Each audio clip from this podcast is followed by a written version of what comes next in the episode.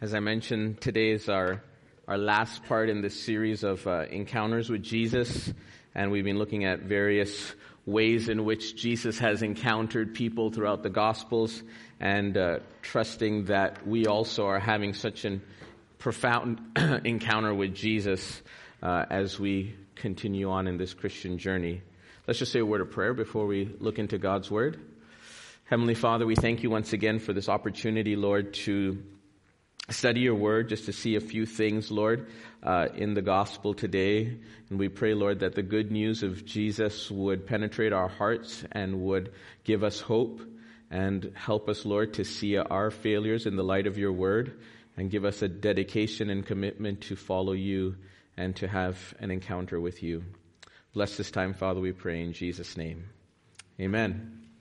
So we were, we've been studying some of these interesting encounters that people had with Jesus, and we studied one sad encounter that the rich young ruler had with Jesus, sadly walking away. Uh, I hope and I pray that as we've been studying through these things and as we continue to live our Christian lives, that we would grow in deeper intimacy with the Lord and to be able to understand Him more deeply and to feel His heart passionately. Uh, today, this last encounter that we're going to study. Now, there's so many others that we could study as well. There are many others, other times that Jesus uh, encountered people and they had such a transformative experience, and others didn't have such a transformative experience. But today, we're going to study from Luke chapter 7, verses 36 to 50. Colin read that portion of scripture. It's often known as Jesus' Jesus's encounter with a woman with an alabaster box. Uh, we say a woman with an alabaster box because we don't know her specific name. Uh, in the story, we we know this. We know the name of the person that invited Jesus to his home. His name was Simon, and he was a Pharisee. Um, and so this encounter is not actually just between two people, but we're going to look at this encounter actually through the lens of these three people. Okay, of Jesus, Simon, who was the Pharisee, the owner of the house that invited Jesus to come, and also through this woman. Now, the woman doesn't say anything in the story. She just acts and responds. Simon thinks a lot more than he actually says, and Jesus, good thing he's the one that's talking the most, right? He gives us a little insight into what's actually happening here. Now, this encounter may have happened after a time that Jesus was teaching in the synagogue, and maybe Simon, being a ruler or a, a, person of authority in the synagogue, maybe invited Jesus home for like a fellowship meal or something afterwards uh, into his house, and it could have been open for various people to come, and that's probably the reason why this woman was able maybe to come in uh, and also uh, be at the be in the area where Jesus was. Now, the Pharisees were religious people of the day. They were people that we would say went to church, read their Bible, prayed, got involved in a life group, you know, served in some way at church. They, they were committed, right? They were part of uh, what was going on and they were religious people. Um, but sadly as well, these Pharisees, they also had a, a sense of a holier than thou attitude. They also had a sense of pride, spiritual pride specifically, where they felt like they were better than others because of the religious uh, uh, things that they did, the spiritual things that they did. And so we have to be careful that we don't fall into the same trap as this Pharisee Simon did, and maybe some other Pharisees that we read in the Word of God, right? And so we want to always have this understanding that we are sinners saved by God's grace right? And have this uh, understanding of humility. So I'm going to divide this story up into three sections, as you might see in your notes in your in your bulletin. And the first section that I'd like to look at is how Jesus breaks down barriers as Simon condemns. Okay, so this woman that comes into Simon's house, she's a in the Bible here. It says clearly she was an immoral woman. Maybe she was a prostitute, um, but she comes and kneels before Jesus. Jesus is probably relaxing at the table there. Now, it's not like uh, more than likely, it wasn't like a table that we sit at with chairs and tables like that, but at that time in that culture, they would have probably sat on the floor and around a place where they would share food together. And so this gave access to this woman to come to Jesus' feet. And we see this woman is, is crying and weeping. And she washes Jesus' feet with the tears, right? So there's a lot of tears, right? When you want to wash someone's feet, it's not, you know, a drop or two. Those feet were dirty as well too, okay? So right? They're walking around in the dust with sandals. And so she's crying and she's weeping.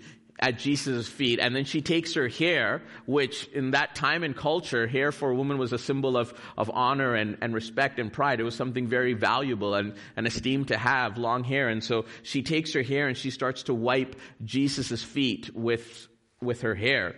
And then to top it off, the icing on the cake is that she comes with this, what's called an alabaster box of perfume, very expensive perfume, ointment. And what she does is she anoints Jesus' feet with that perfume. Luke 7 verse 37 and 38. When a certain immoral woman from that city heard he was eating there, she brought a beautiful alabaster jar filled with expensive perfume. Then she knelt behind him at his feet weeping. Her tears fell on his feet and she wiped them off with her hair. Then she kept kissing his feet and putting perfume on them. Right? Oh, on top of so she, I missed that little detail there. She also kissed Jesus' feet. Now, if this happened in your house, what would you think? You'd probably be a little bit alarmed, right? Yes? Right? Like if, if this woman just came into your house and she's crying and weeping and causing a ruckus and, you know, cleaning Jesus' feet with her hair and kissing his feet and everything, like, who is this lady? Right? Why is she here? And so maybe the natural response would be just a, a, sense of like, what's going on? But Simon, he goes a little bit further and he starts to actually condemn the woman in his heart, right? And starts to even look at Jesus with a little bit of, of contempt, with a little bit of displeasure to say, if this guy was really a prophet, if this man, you know, who's, he probably saw Jesus teaching in the temple, maybe he saw Jesus doing some miracles because Simon had a, a perception of Jesus of being a prophet, being a man of God, someone who could, who could see things. It, it, in the Old Testament times, a person that was a prophet was somebody who had a, a little bit of a divination in him that he could sort of see into the future or see what was going to happen or, or understand a situation a little bit more than the regular people could understand. And so Simon thinking that Jesus uh, was a prophet, he probably thought like, shouldn't Jesus know what's happening? And that's what he says in verse 39. He says, if this man were a prophet, he looks like a prophet, maybe he saw some miracles, saw some great teaching, he looks like a prophet, he should know that this woman that's touching him is, is a sinner. The irony in this whole story is that we get to hear Simon's thoughts because of Jesus. What Simon thought Jesus should be doing in reading the woman's thoughts, Jesus is actually doing to Simon. Can you see the irony in this? Simon is thinking all of these things. Jesus, you should know better than this. And he's thinking, man, this guy, Jesus, he can't read people's thoughts. He can't, you know, understand. If he's a prophet, he should understand about this woman. And all along, we get to understand that Jesus is seeing the thoughts of Simon and seeing the thoughts of the woman. And Simon is just going off on a tangent here.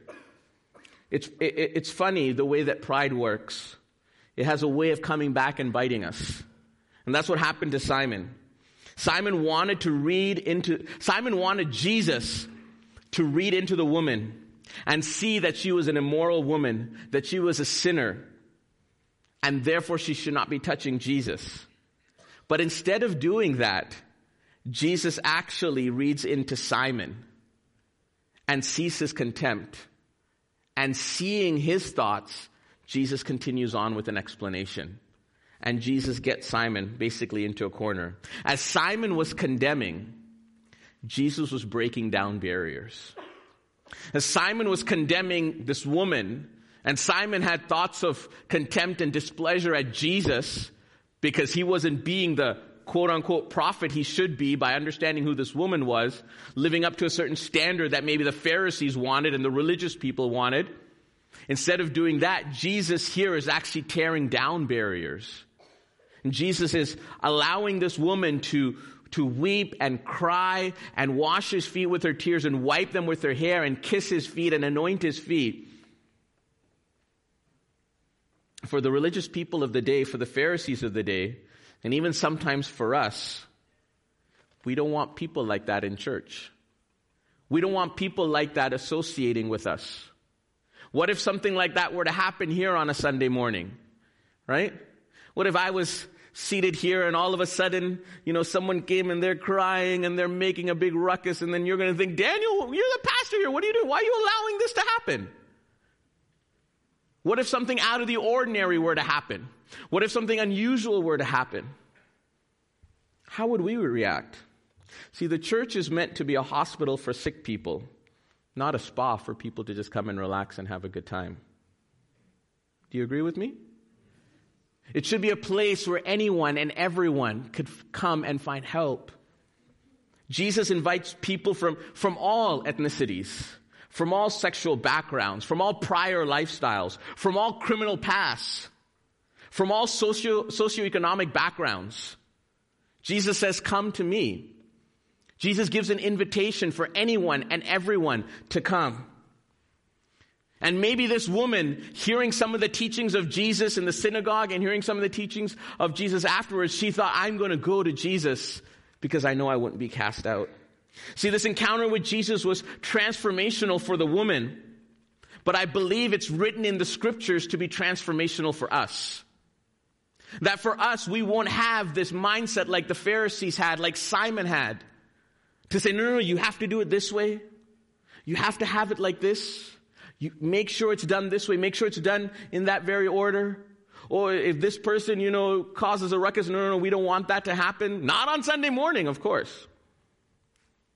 See, do we look at with our eyes of contempt and, and criticism like Simon was doing, or do we looking at the past of what people have done, or do we look with eyes that Jesus has, looking at the future with hope, with assurance, with comfort?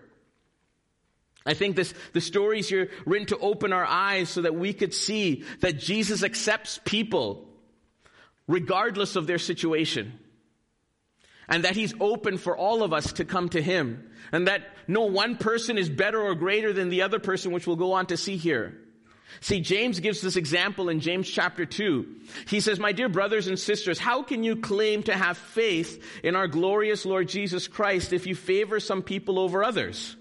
For example, suppose someone comes into your meeting dressed in fancy clothes and expensive jewelry, and another comes who is poor and dressed in filthy clothes, and let me add, maybe smells a little bit. Right? So those of you that were here last week, uh, I, I, told a story at the end of, of this pastor who, who welcomed this man that was dirty and stinky and smelly and embraced him. Well, how, how would we react? I asked myself, how would I react? Right? I don't know if I, I, I, told, this, told you the story before, but when I was pastoring in Puerto Rico at one time, we had this man come into our, into our church. And when he came in, everybody knew he was there. It, he smelled. He lived on the streets, but he would come. And he would come and he would use the bathroom. And then he'd come and he'd sit in the service. And after a couple of weeks, I got some complaints from some people in the congregation. Do you know what the complaint was? Why are you allowing that man to use our bathroom? Do you understand that we all use this bathroom? And my heart broke. My heart broke because that's not the heart of God. See, here James says if you give special attention and a good seat to the rich person, but you say to the poor one, you stand over there or else sit on the floor. Well, doesn't this discrimination show that your judgments are guided by evil motives? James is pretty direct here. And in this story that we see this woman coming to Jesus and Jesus accepting her with open arms, it doesn't matter what kind of state or background or past people come. James also says in verse 9, but if you favor some people over others, you are committing a sin. You are guilty of breaking the law. See, we need to examine ourselves and see, are we in the position of Simon and looking with critical eyes and judging and saying, why is this woman here? Or are we looking at it with eyes of Jesus and saying, looking at, at this woman with eyes of love and compassion? and offering an opportunity to come and be fed, offering an opportunity to come and receive comfort at the feet of Jesus. See, Simon looked at things with a critical eye at the past. How, how sinful, how, how different this woman was from, from him. But Jesus looks at people with love and grace and hope. That somehow through the transforming work and power of God, that there is hope for a different future. See, Romans 2 says that God does not show favoritism. So, so here's the question. How do we look at people. Remember, we're looking at this encounter through a few different lenses. We're, we're seeing it through the eyes of Simon. We're seeing it through the eyes of Jesus. We're seeing it through the eyes of, of the woman in a moment as well. And we're, we're looking at this and, and seeing, well, where do I fall in into this category? Am, am I acting like Simon in my interactions with people, whether it's inside a church or outside of church? Am I acting like this, this woman where I'm expressing such great love for Jesus and what he's done for me? Or am I acting like Jesus in accepting others and helping others to come and experience God's love and grace? See, if Jesus wasn't around and Simon met this woman, I'm pretty sure the encounter would have ended differently. But because Jesus was around, this woman's encounter led to to love and forgiveness and hope and change and, and a transformed life. Now remember, love and grace doesn't mean that you stay the way that you are. No, she received salvation and at the end there was hope given to her. And when we come to Jesus, it's not to, we come to Jesus just as we are, but it's because Jesus wants to do a work of change and transformation in our life. Right? Jesus gives her hope that she doesn't need to continue in her sinful ways. Colossians 3 verses 12 to 14 says, Since God chose you to be holy people he loves, you must clothe yourself with tender-hearted mercy, kindness, humility, gentleness, and patience. Make allowance for each other's faults and forgive anyone who offends you. Remember the Lord forgave you, so you must forgive others. Above all, clothe yourself with love, which binds us all together in perfect harmony. So let's seek to be like Jesus in this encounter, not like Simon. Let's not look at the things outwardly, but look at the things with eyes of hope, just as Jesus did. This month, this month of February is known as Black History Month, and I like to just talk a little bit about that to say a little bit of, of what uh, sometimes in, in past things that have gone really badly, but God offers hope one of the things that I was reminded of as I was as I was preparing this was about the Azusa Street revivals because at the Azusa Street revivals that happened in the 1900s in in Azusa Street in Los Angeles, it happened through a black man who in many ways was despised and rejected and cast out. His name was William Seymour. And that revival that started there in Azusa Street in the early 1900s spread throughout the world as the Spirit of God was poured out in a way that had not been seen since the early church. See, Seymour faced racism throughout his life. Even in the Bible school that he studied, he had to sit outside the classroom and just listen in from through the window because he wasn't allowed to even sit in the classroom with the other white students. That's the kind of uh, culture and the kind of society that he had grown up in. And when he came to Los Angeles, it was a time when the city was very ethnically diverse.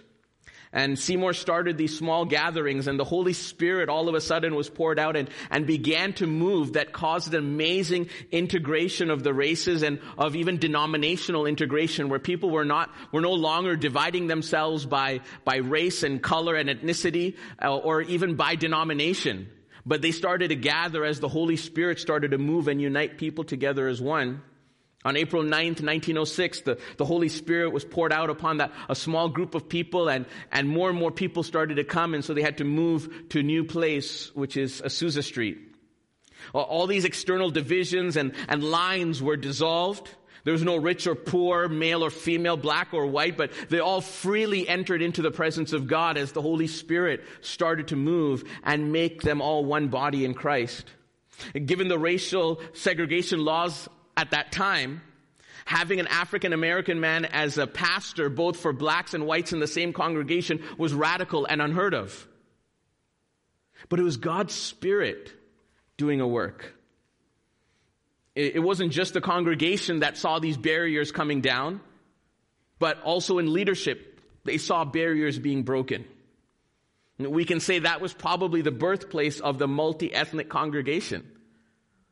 And I'm so blessed that we are here at Unionville Alliance Church and we are blessed to have a multitude of ethnicities, of backgrounds, of age groups, of cultures and experiences, and that all adds to the beautiful experience that we enjoy as the body of Christ. And that's a beautiful experience because it's a beautiful picture of heaven, of where all nations and tongues and languages and tribes and people are all going to worship God together. And we get a little bit of a taste of that even here Isn't that awesome? Isn't that wonderful? That we can worship to God, to worship God together in one spirit and allow the Holy Spirit to unite us. And the second part of this story is how Jesus tells this parable. Jesus is a, is a person that teaches by parables, and he tells this small little parable that brings some light to the current situation that's happening. See, Jesus tells a, a parable about about two people who had were loaned money. One about 500 pieces of, of, money another 50 pieces and they couldn't repay that debt and so the, the man forgives the lender forgives them both. And jesus asks simon now jesus tells this parable because jesus is understanding simon's thoughts. He's understanding what simon is thinking and how he's sort of condemning and judging this woman and, and jesus as well. And so he tells this we don't know the end of the story here, actually. We don't know what Simon's final response to this is. And so at the end, I'm hoping Simon had a change of attitude. At the end, I'm hoping, because it's not really written, it says what sort of the people at the table thought at the end, but it doesn't say specifically what Simon thought and how he reacted. But I'm hoping that because Simon had enough of a heart to say, Jesus, come to my house, that after Jesus corrected Simon and told this parable, that I'm hoping that Simon at the end also changed. But Simon, Jesus asked the question, so who, who's going to love the lender more? The one that was forgiven 500 or the one that was forgiven 50? And Simon says, well, the one that was forgiven 500, right? For example, if you, if you had a car loan and you had a mortgage, right? Or if one person had a car loan and another person had a mortgage and both were forgiven, who do you think is going to be more grateful? The mortgage, right? I mean, unless you have a car that's like three hundred, four hundred, five hundred thousand dollars, then that's I'm just talking like you know a Honda Civic here compared to you know a house in Markham. Okay. So in a similar situation, see Jesus in this story after he tells this parable, then he points out to Simon three things that maybe Simon could have done now, scholars are debate whether it was really 100% the custom of the time, but according to Jesus' words here, it was probably something that Simon could have done, but he didn't do. The first thing was that he didn't give Jesus any water to wash his feet. Now, they walked around in sandals, and at that time, people, when they would enter, and enter houses, they would wash their feet because their feet were dirty from walking around in the dust and walking with sandals. But Jesus didn't get that.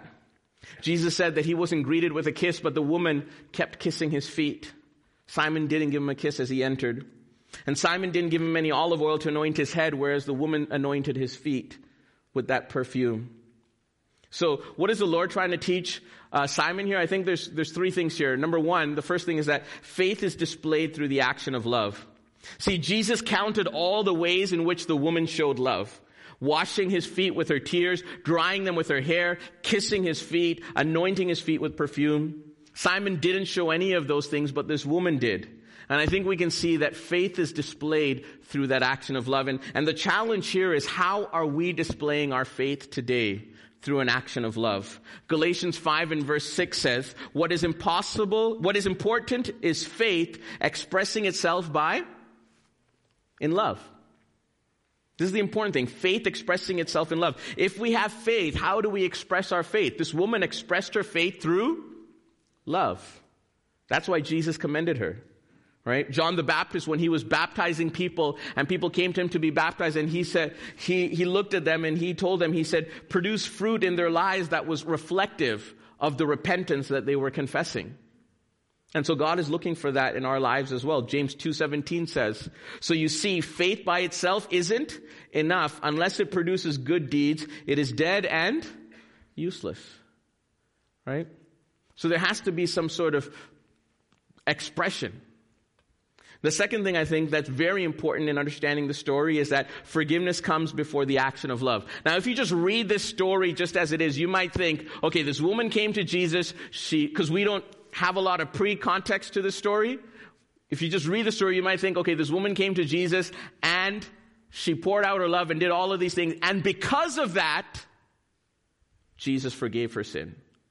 But that's totally wrong. It's the other way around.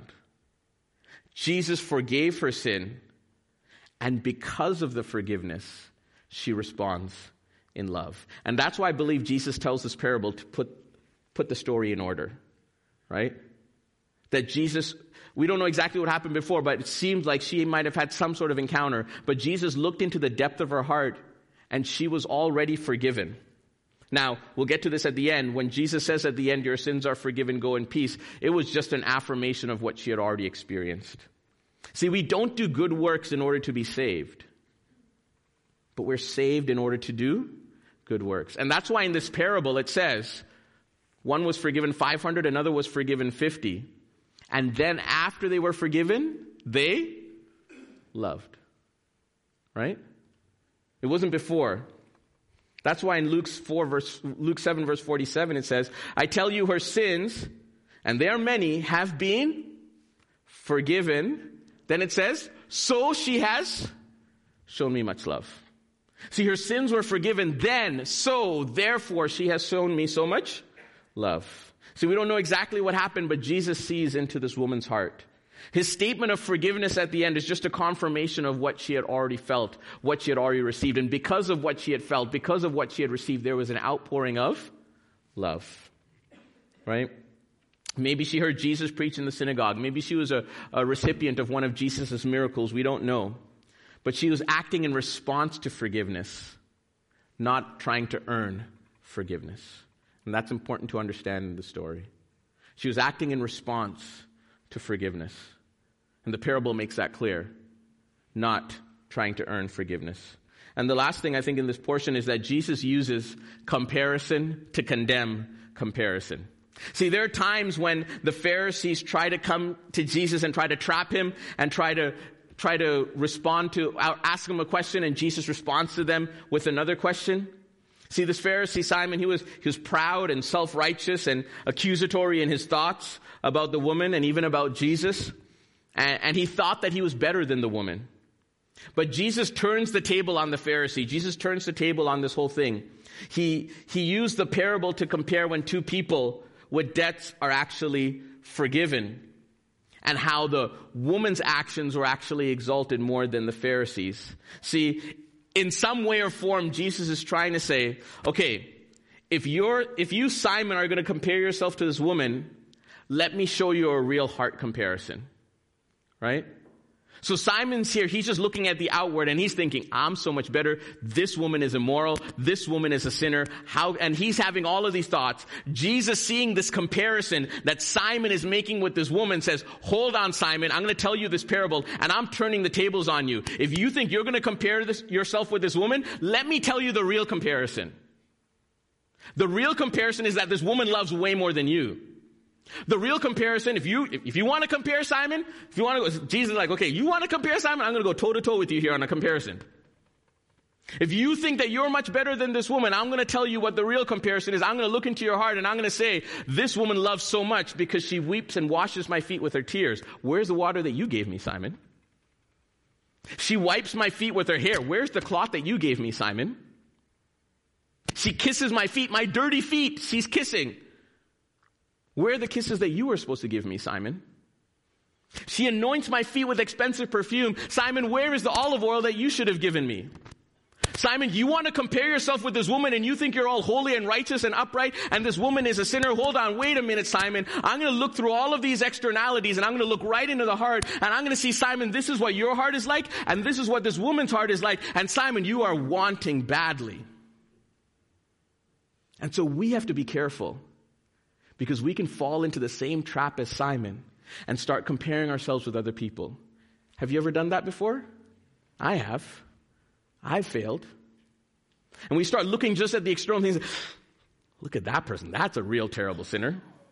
Look at that person. That person's a real terrible sinner.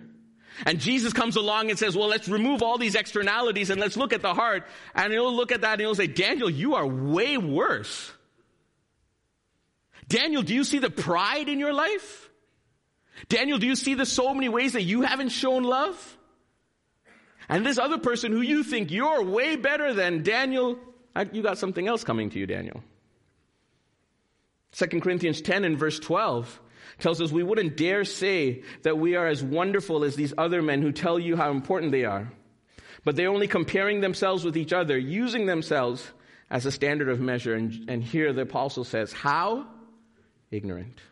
See, if we could only see through the eyes of Jesus, Simon is making this comparison just looking at his eye, through his eyes, right? Simon is saying, oh look, I'm a Pharisee, I'm a ruler in the synagogue, I'm doing so many great things. And then he's seeing this woman who's an immoral woman and probably committing so many sins and he's just looking through there. And Jesus just says, how ignorant. Simon, I'm going to pull apart all of these other things and see, Simon, this is really what your heart looks like. And then he looks at the woman and he says, look at how this woman expressed love. And it's totally two different things. See, the Pharisee Simon, he, he, he had a love, but it didn't appreciate the depth of forgiveness like the woman did because he thought he was better than others. We, we, need, a care, we need to be careful of this. A true and deep and profound encounter with Jesus will reveal our sinfulness and create an unending gratitude for the Lord. Now, we don't know how Simon responds ultimately to this, so I'm still holding out hope that Simon changed at the end. The last thing here is that Jesus forgives as the woman is given hope. The statement of forgiveness at the end of this encounter, as I mentioned before, is just an affirmation and a confirmation of what the woman has already felt in her heart. Right? See, the woman has already experienced this forgiveness, and because of this forgiveness, there's an outpouring and an expression of love. So, so why does Jesus make this statement of forgiveness? I think he actually makes this statement of forgiveness not so much for the woman because she's already experienced this. And the outpouring of love shows that she's experienced this. The parable sets the, the course of events in order. I think Jesus really made this statement for the sake of the Pharisee and for others at the table. See, at the beginning, Simon thought Jesus was a prophet and invited him to his house. But then Jesus makes a statement that says, Woman, your sins are forgiven. All of a sudden, Jesus moves from the level of prophet. See, Jesus started at the level of prophet. Then in Simon's eyes, where did Jesus go? Down here. What kind of prophet is this? And then Jesus makes his radical statement and says, Woman, your sins are forgiven. And where does Jesus go now? All the way up now to divinity. Because who can forgive sins but? But God. Luke 7 verse 49 says, The men at the table said among themselves, Who is this man that he goes around forgiving sins? See, forgiveness of sins was, was equated with divinity. Because only God could forgive sins. Jesus was making a statement to the people at the table and to Simon about who he really was. But I think it was also a public affirmation and statement to help the woman change her reputation. See, it, it's a, at that time, in that culture, it was a very shame driven culture. They looked at people because of what they had done and looked down on people. But I think here was a statement of hope, right? Remember, the woman had already experienced forgiveness from Jesus, and that's why she responded in love. But this statement here, your sins are forgiven, go in peace, was a statement for her future. See, this was a public service announcement for everyone, right? Hello, everyone out there. Because the common knowledge, as Simon stated from the beginning, she's an immoral woman. She's a sinner. Now Jesus is making this public statement, your sins are forgiven. Not that she just experienced it then, she already had experienced that. But Jesus makes this public statement, woman, your sins are forgiven. As a public service announcement to everyone saying, this woman, you are cleansed, you are purified, you are sanctified, you are made whole. Woman, you have hope for the future. Doesn't Jesus do that for us? We can see our past and see the ways in which we have failed the Lord, see ways in which we have, we have uh, failed God in, in, in so many different ways. I think I'm going to turn off this mic.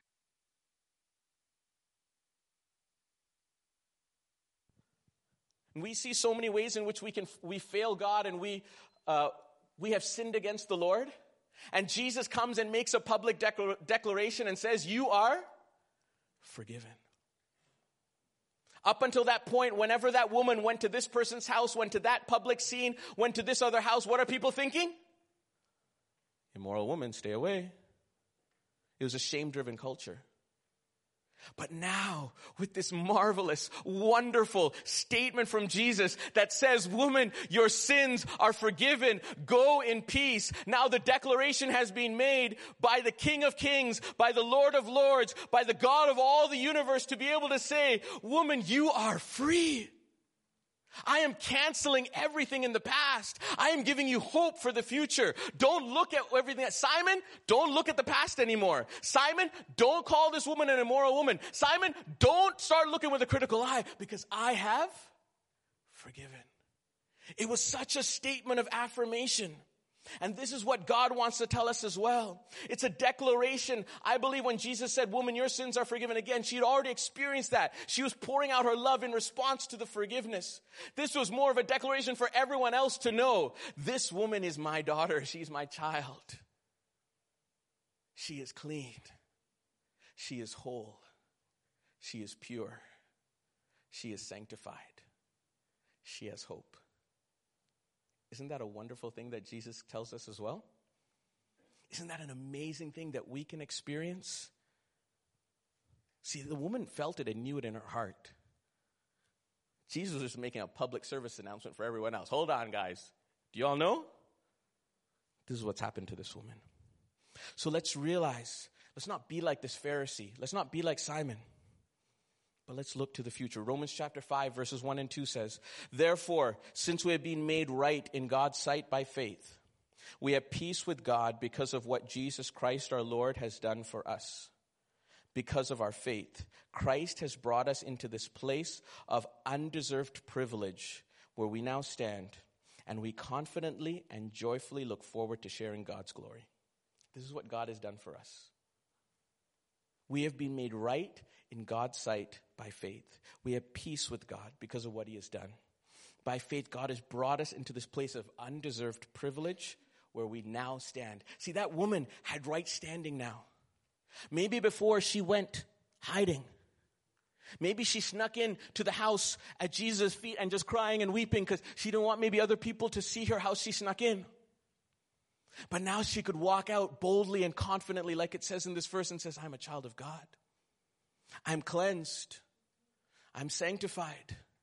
I'm holy because of what Jesus has done for me. Worship team, you can come. I'm just going to close with a, a story of, of a man by the name of Jackie Robinson. Anyone heard of Jackie Robinson before? It's Black History Month, and so I thought I'll just close with the story of Jackie Robinson. There was a movie that was made uh, about him. You might have seen it. It was called 42, made in 2013. Robinson was the first black man to break the racial barrier in Major League Baseball on April 15th, 1947. Sadly, though, the movie leaves out a huge chunk of Robinson's faith. See, Jackie Robinson was a man of faith and trust in God. He, he leaned on the Lord to help him in very difficult times. He had a habit of kneeling down and praying in the evenings as he trusted in God's word. He drew on his faith for inspiration and hope and was a deeply committed Christian. You can read the story called, the book called Jackie Robinson, A Spiritual Journey. There, there are three very influential people in, in his life, in his, in his uh, religious life, in his spiritual journey. That was his mother, his pastor, Karl Downs, and the man who hired him to play for the Brooklyn Dodgers. His name was Branch Rickey. See, what's interesting to note about this story of Jackie Robinson is not only Jackie Robinson's life, but also of this man who was the owner of the Brooklyn Dodgers and the GM, Branch Rickey, who signed Jackie Robinson. See, as Branch Rickey was thinking and about signing Robinson, he realized that the great impact that it would have on baseball and society in general. But see, Branch Rickey was a man that he wanted to see beyond these barriers, like Jesus did for this woman. So he went, he went to a church called Plymouth Church, and so he went to see his pastor, Pastor Wendell uh, Fifield. Earlier in that century, that particular church that Branch Rickey was attending was very influential in the Underground Railroad and was used to save many slaves from slavery in the South and brought people to the northern states and to Canada. But when he walked into Pastor Fifield's office, he said, he told him, don't let me interrupt you. I can't talk to you. He's walking in the pastor's office and telling him this. Don't let me interrupt you. I can't talk to you. I just want to be here. Do you mind? For the next 45 minutes, he walked back and forth. He just paced, right? Just walked back and forth in the pastor's office. And he was just pacing back and forth because he had this big decision to make. And finally, after 45 minutes, he said, I got it.